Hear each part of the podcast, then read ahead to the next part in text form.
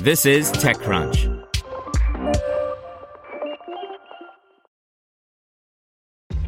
This episode is brought to you by ShipStation.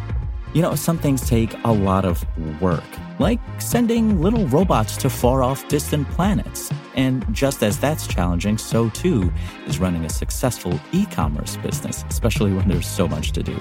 So I want to introduce you all to ShipStation. Now, I love using ShipStation because of its easy to use dashboard, which makes managing orders and printing labels a breeze and super smooth. Oh, and the customer service is just out of this world. It's exactly what you need to help grow your business. Sign up for your free 60-day trial at shipstation.com slash technews. That's shipstation.com slash technews.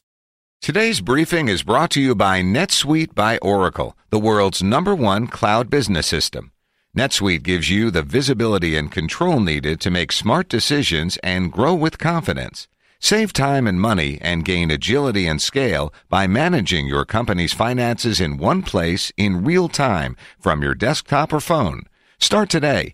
Right now, NetSuite is offering valuable insights with a free guide, seven key strategies to grow your profits at netsuite.com slash crunch. Get your free guide at netsuite.com slash crunch. Top 10 meditation apps pulled in $195 million in 2019, up 52% from 2018. By Sarah Perez. The millennial obsession with wellness and self care has led to a booming business for meditation apps. In the first quarter of 2018, app intelligence firm Sensor Tower reported the top 10 self care apps had pulled in some $27 million in revenue. Fast forward to the end of 2019, and the numbers have gotten much higher. According to Sensor Tower's latest data, just the top 10 highest grossing meditation apps of 2019, a subset of self care apps, grew to $195 million. That's a 52% year over year increase. Meditation apps were already leading the self care app market back in 2018 with apps like Calm, Headspace, and 10% Happier driving revenue. Other self-care apps focused on mindfulness or yoga were popular as well, but further down the charts. Over the course of 2018, the top 10 meditation apps alone ended up generating $128 million in revenue. That was a huge increase from just a few years prior, when the top 10 meditation apps of 2015 had only pulled in just over 8 million. In 2019, the top meditation apps grew revenues to $195 million. Only two apps, however, have been in the top 10 list since 2015. Calm, which is estimated to have grossed 92 million in 2019, and Headspace, which grossed 56 million. Both saw revenues up year over year as well at 46% and 33% respectively. The revenue growth comes from not only an active user base, but from those who are still finding these apps for the first time. In 2019, 52 million first time users downloaded one of the top 10 meditation apps, for example, up 15.6% from 2018. Calm and Headspace led the way here as well, with 24 million and 13 million new users in 2019, respectively.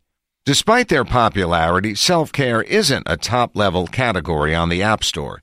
Instead, the apps are usually listed in the health and fitness category, alongside exercise apps, dieting apps, and calorie counters, fitness trackers, and others. But the apps still do well. At present, Calm is the number one health and fitness app in this category, and Headspace is number five on Apple's iOS App Store. There are a number of reasons why these apps have become so popular in recent years. To some extent, it could be tied to millennials' lifestyles. This demographic chose to marry later in life and delay having children. That gave them more time to remain self-focused compared with prior generations. They've also grown up with internet access, giving them the ability to learn more about wellness and self-care in general. In addition, always on internet connectivity is reported to lead to anxiety and depression, depending on how screen time is used by the individual. While screen time alone doesn't cause harm, the way it's used can. Self-care apps, and particularly meditation apps, help assuage these sorts of problems. Though we should point out they are not a solution for mental illnesses. The apps have also benefited from the shift to subscriptions in terms of growing their revenue. Over time, the category is likely to grow further. Want to learn how you can make smarter decisions with your money? Well, I've got the podcast for you. I'm Sean Pyles, and I host NerdWallet's Smart Money Podcast. Our show features our team of nerds, personal finance experts in credit cards, banking, investing, and more.